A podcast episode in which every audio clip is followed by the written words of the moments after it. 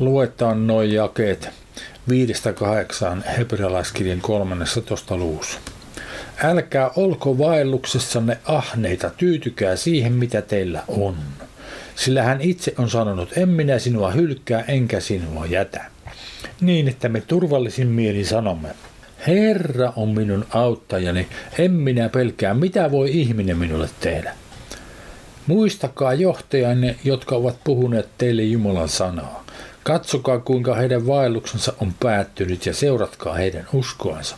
Jeesus Kristus on sama eilen ja tänään ja iankaikkisesti. Siis jakessa 5, en minä sinua hylkää enkä sinua jätä. Itse asiassa sanon jo tässä vaiheessa, minun mielestä olisi parempi sanajärjestyksessä, en minä sinua jätä enkä sinua hylkää, niin kuin se on vanhassa testamentissa myös. Nyt sanojen käyttömäärän takia en halunnut laajentaa sitä tällä kertaa vanhaan testamenttiin. Jonakin päivänä ehkä sekin kannattaa vielä tehdä, mutta yleisesti ottaa molemmat sanat sekä hylkää että jätä. Kreikan kielellä käytetyt sanat, joita nyt tutkitaan, niin on samoissa merkityksissä kuin vastaavat sanat hebrean kielellä. Ja kesä kuusi vielä sanotaan, niin että me turvallisin mielin sanomme, siis tuon kun ymmärrämme, että Jumala ei meitä jätä eikä hylkää, niin me turvallisin mielen sanomme, Herra on minun auttajani. Herra, eli Isä Jumala on minun auttajani, en minä pelkää. Mitä voi ihminen minulle tehdä? No, nämä on lainauksia vanhasta testamentista. Tärkeimmät paikat on 5. Mooseksen kirja 31. luku ja sitten Joosua ensimmäinen luku. Luetaan 31. luvun alusta muutama jaa ja yksi. Ja Mooses meni ja puhui kaikelle Israelille nämä sanat. Ja hän sanoi heille, minä olen nyt 120 vuoden vanha, en voi enää mennä ja tulla.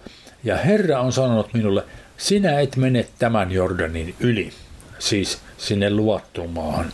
Mutta Herra sinun Jumalasi kulkee sinun edelläsi. Ja sitten hän kertoo, mitä muuta hän tekee. Ja jatkuu ja kesä kuusi. Olkaa lujat ja rohkeat älkää peljätkö, älkääkä säikähtykö heitä, niitä vihollisia siellä luvatussa maassa. Sillä Herra sinun Jumalasi käy itse sinun kanssasi. Hän ei jätä eikä hylkää sinua. Puhuen Israelin kansalle tässä. Ja Mooses kutsui Joosuan ja sanoi hänelle koko Israelin läsnä ollessa, ole luja ja rohkea, sillä sinä viet tämän kansan siihen maahan, jonka Herra heidän isillensä vannotulla valalla on luvannut antaa heille, ja sinä jaat sen heille perinnöksi. Ja Herra itse käy sinun edelläsi, hän on sinun kanssasi, hän ei jätä sinua, eikä hylkää sinua. Älä pelkää, äläkä arkaile. Ja sitten vielä Joosuan ensimmäisessä luvussa lähetään jakeesta yksi. Herran palvelijan Mooseksen kuoltua sanoi Herra Joosualle Nuunin pojalle, Mooseksen palvelijalle näin. Minun palvelijani Mooses on kuollut. Nouse siis ja mene tämän Jordanin yli, sinä ja kaikki tämä kansa, siihen maahan, jonka minä annan heille israelilaisille. Ei kukaan kestä sinun edessäsi kaikkana elinaikanasi, niin kuin minä olin Mooseksen kanssa, niin minä olen sinunkin kanssasi. Minä en jätä sinua, enkä hylkää sinua. Ja se siis koski alunpitäen Israelin kansaa ja tässä vaiheessa sitten Joosua ja edelleenkin Israelin kansaa. Ja nyt Kristuksessa Jeesuksessa tämä lupaus on laajentunut koskemaan kaikkia meitä henkilökohtaisesti. Ja nyt katsotaan nämä sanat. Tämä ensimmäinen, joka oli kuitenkin käännetty siellä hebrealaiskirjassa sanalla hylkää, on tämä aniemi-sana. Sitä on käytetty neljä kertaa Uudessa testamentissa. Suomeksi se on käännetty sanoilla päästää tai jättää. Ja sitten semmoinen englanninkielinen raamatun tutkija, jolla on kreikankielinen sanakirja, hänen määritelmänsä jonka mä käänsin vapaasti suomeksi, on tässä seuraavanlainen. Ensimmäinen merkitys, lähettää takaisin, irrottaa, päästää vapaaksi. Toisana aniemi.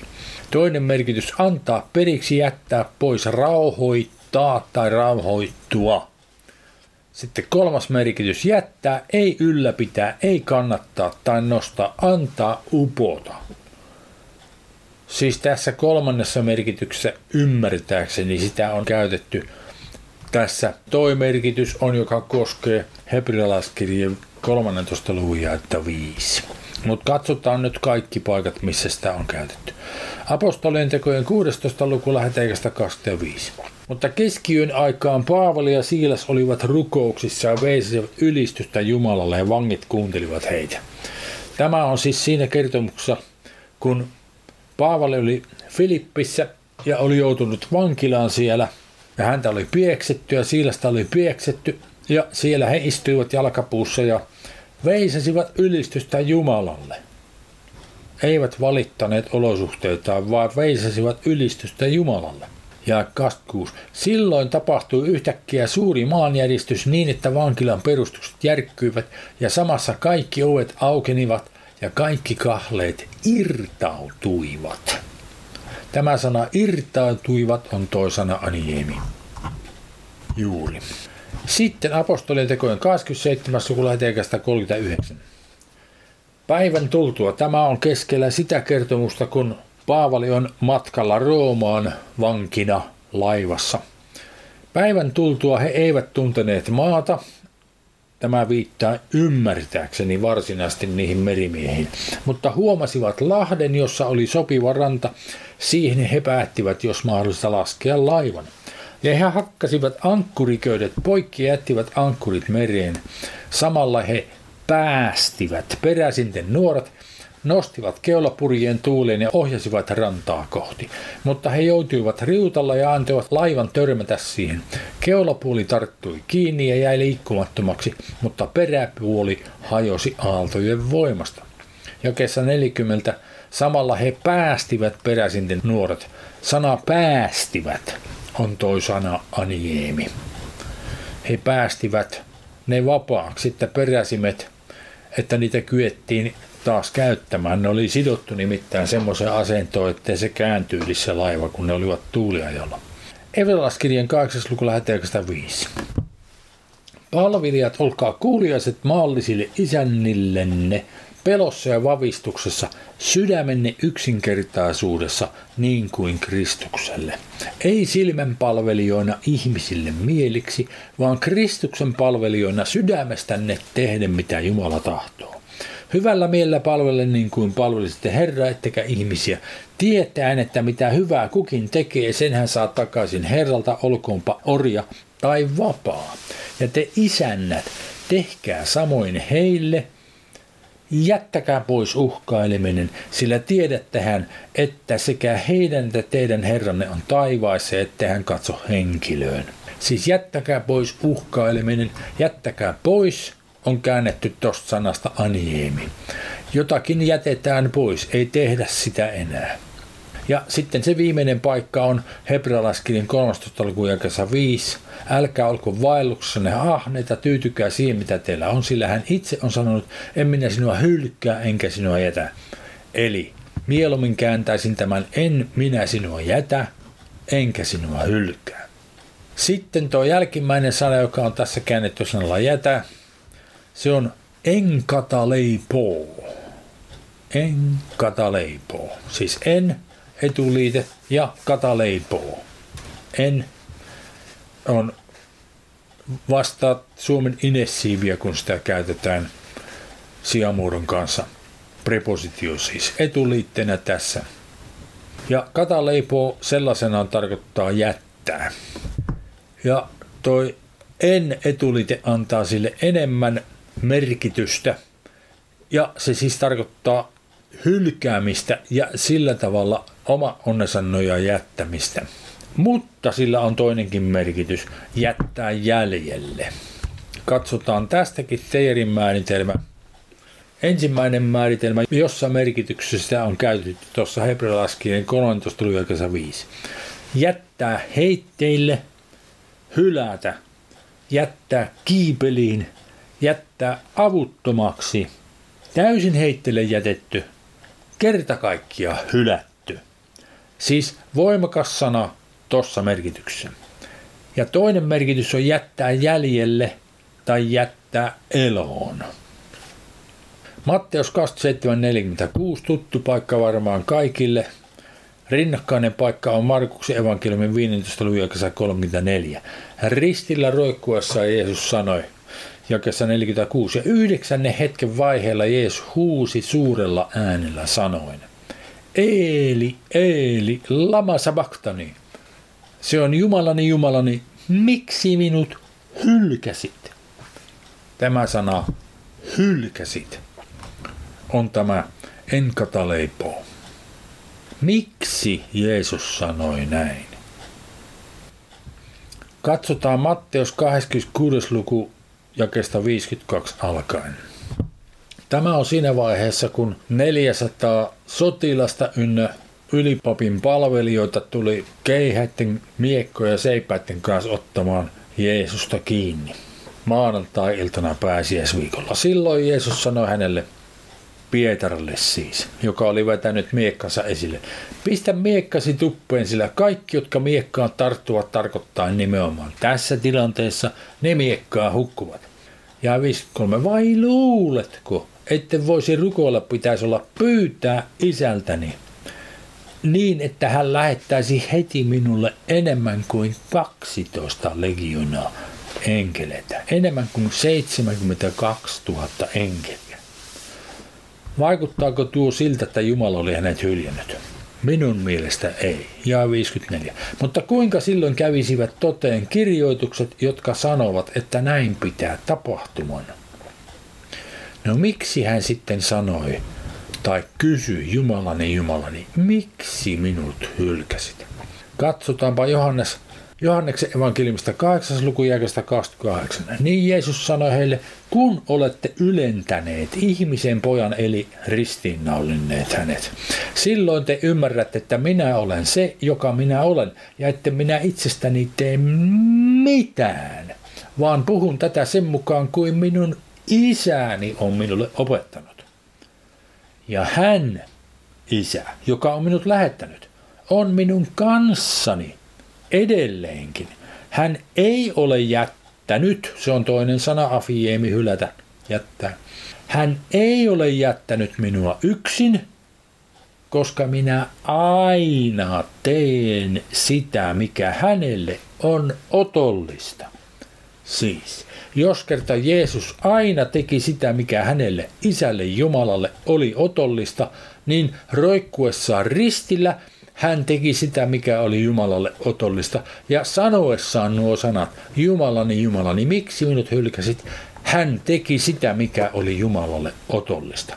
Hän teki, mitä Jumala pyysi häntä tekemään. Hän sanoi, mitä Jumala käski hänen sanoa. Miksi hän siis sanoi nuo sanat? Katsotaanpa Jesaja 53. luku. Tämä antaa meille vähän ymmärrystä siitä, miksi hän noin sanoi.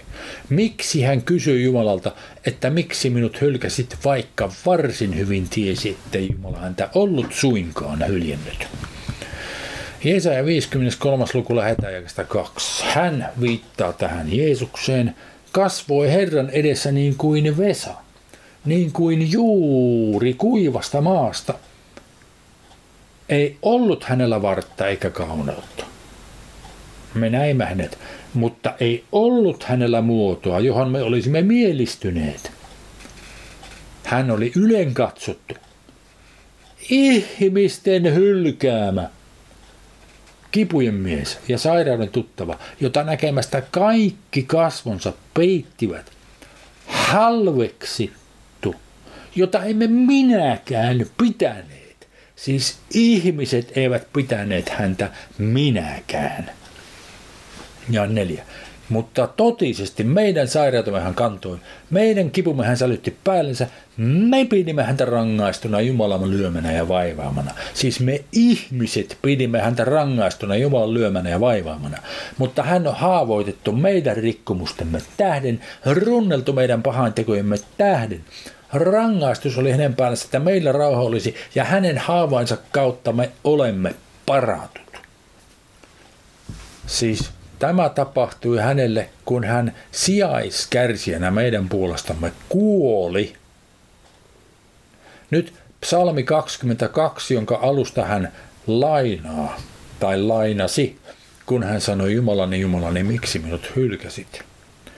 On ennusteellinen profeetallinen psalmi, joka kertoo nimenomaan siitä ajasta, jonka hän kärsi ristillä sinä päivänä, kun hänet pieksettiin henkihieveriin, tai niinä päivinä, kun hän otettiin kiinni ja pieksettiin henkihieveriä, ja lopulta ristiin naulettiin. Siitä kerrotaan yksityiskohtaisesti ihan käsittämättömällä tarkkuudella asioita. Minun ymmärtääkseni Jeesus ollessaan siellä ristillä lausui koko psalmin päästä päähän, koska tämä psalmi oli hänelle äärimmäisen tuttu. Hän tiesi, mitä hänelle tuli tapahtumaan, ja hän tarkkaili näiden Jumalan ennustusten, profetioiden perusteella, mitä tapahtui tietääkseen, milloin tuli se hetki, että hänen oli kuoltava.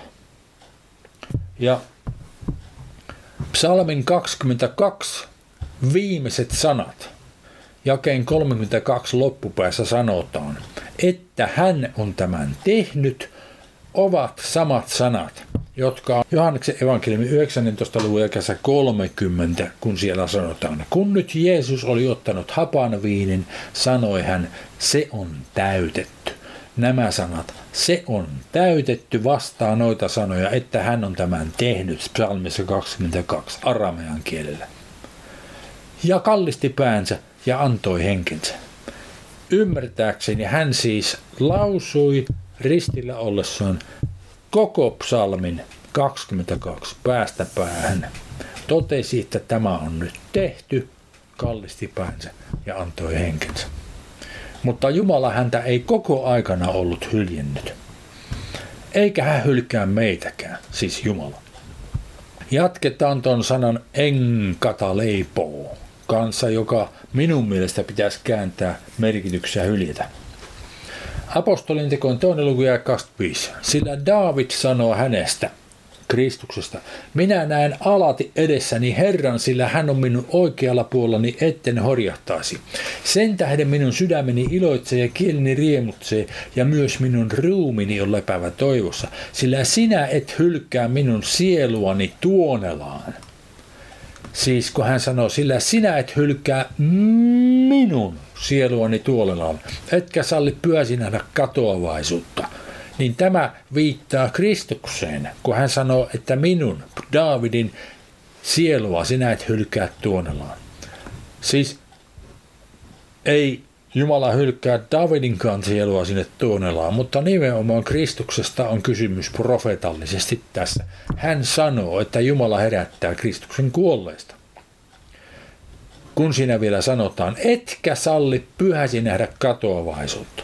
David kuoli ja hän näki katoavaisuuden, mutta Kristus, Jeesus, ei nähnyt katoavaisuutta, koska Jumala herätti hänet ylös kuollesta ennen kuin hänen ruumiinsa kerkesi kadota. Sinä teet minulle tiettäväksi elämän tiet, sinä täytät minut ilolla kasvojesi edessä.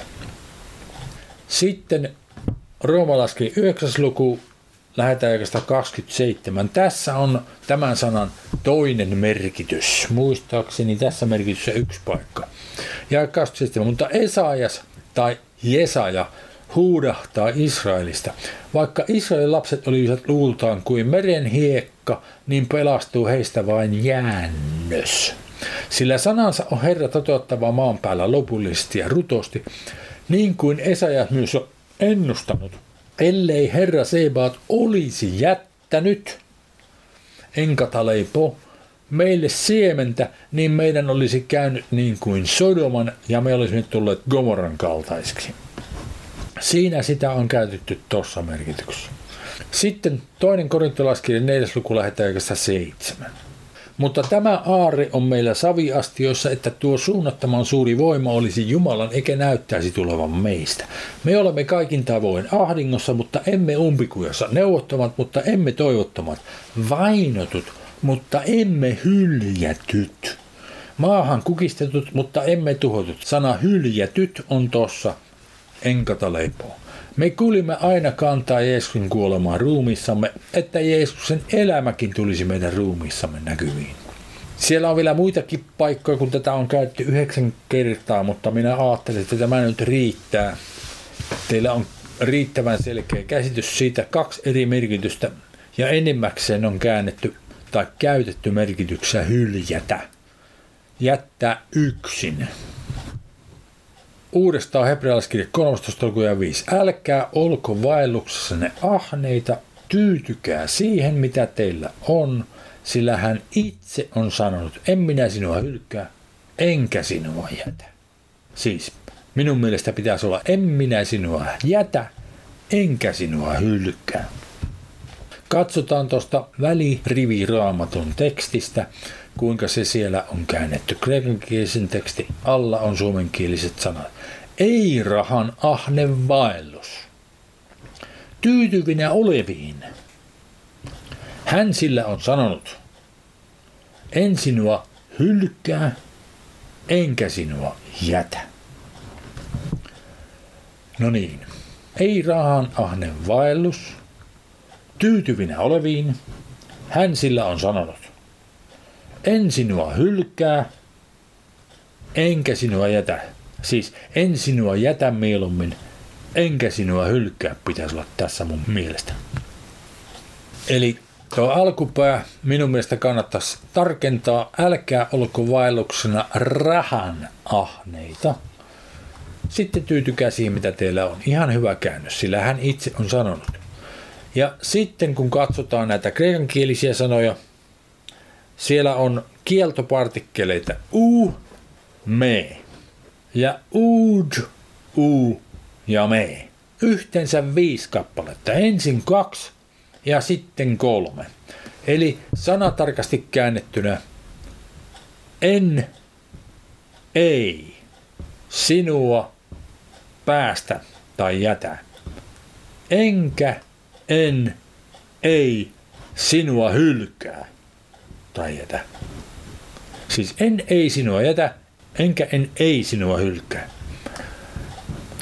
Vähän hankala ymmärtää tolla tavalla. Koitan selventää, voita sanoa en, en sinua jätä, enkä, enkä, enkä sinua hylkää. No se kuulostaa vähän änkytykseltä, niin sitten mulla on kaksi muuta vaihtoehtoa vielä, joista jommassa kummassa minun mielestä tämä kannattaisi ymmärtää. Joko en totisesti sinua jätä, enkä en suinkaan sinua hylkää. Tai en ikinä sinua jätä, enkä en milloinkaan sinua hylkää. Tämä on hyvin tärkeä asia, kun Jumala on nimittäin järjestänyt meille mahdollisuuden elää hänen lapsinansa. Kun me olemme uudesti syntyneitä, meihin tulee Jumalan pyhä henki joka on ikään kuin Kristuksen itsensä henkilökohtainen jatke meissä, meidän sydämessämme, joka asuu siellä pysyvästi, ikuisesti. Vaikka kuolisimmekin välillä, niin sitten hän kuitenkin herättää meidät kuolleesta. Riippumatta siitä, mitä me vielä teemme, kun olemme uudesti syntyneitä, niin se henki ei meistä lähde pois tämän elämän kuluessa. Se on meillä panttina, sinettinä siitä, että me pääsemme sinne iankaikkiseen elämään.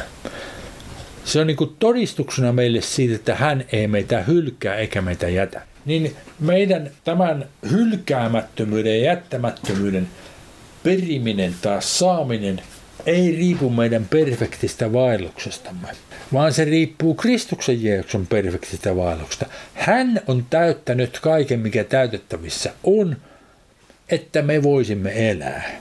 Meidän ei tarvitse muuta kuin haluta kääntyä Jumalan puoleen, haluta kääntyä Herramme Jeesuksen Kristuksen puoleen ja haluta totella ja tehdä mitä hän pyytää meitä tekemään.